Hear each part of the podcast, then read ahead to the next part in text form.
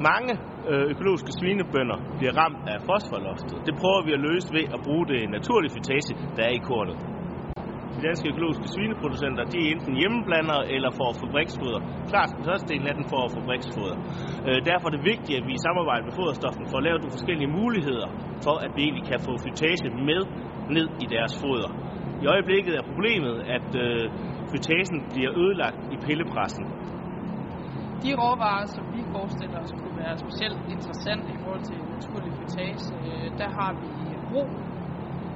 Øh, ro har vi den mulighed, vi kan valse, og øh, hvis vi inkorporerer valset ro med omkring 20%, så tror vi, at der er en mulighed for at nedbringe fosfor, øh, monokalciumfosfat i blandingerne. En anden øh, interessant kilde kunne også være hvideklide, som der er liggende her bag ved mig. Øh, men det kræver nogle øh, flere teknikker og nogle andre behandlingsmetoder fra vores side på fabrikken, for at få det inkorporeret i pillen.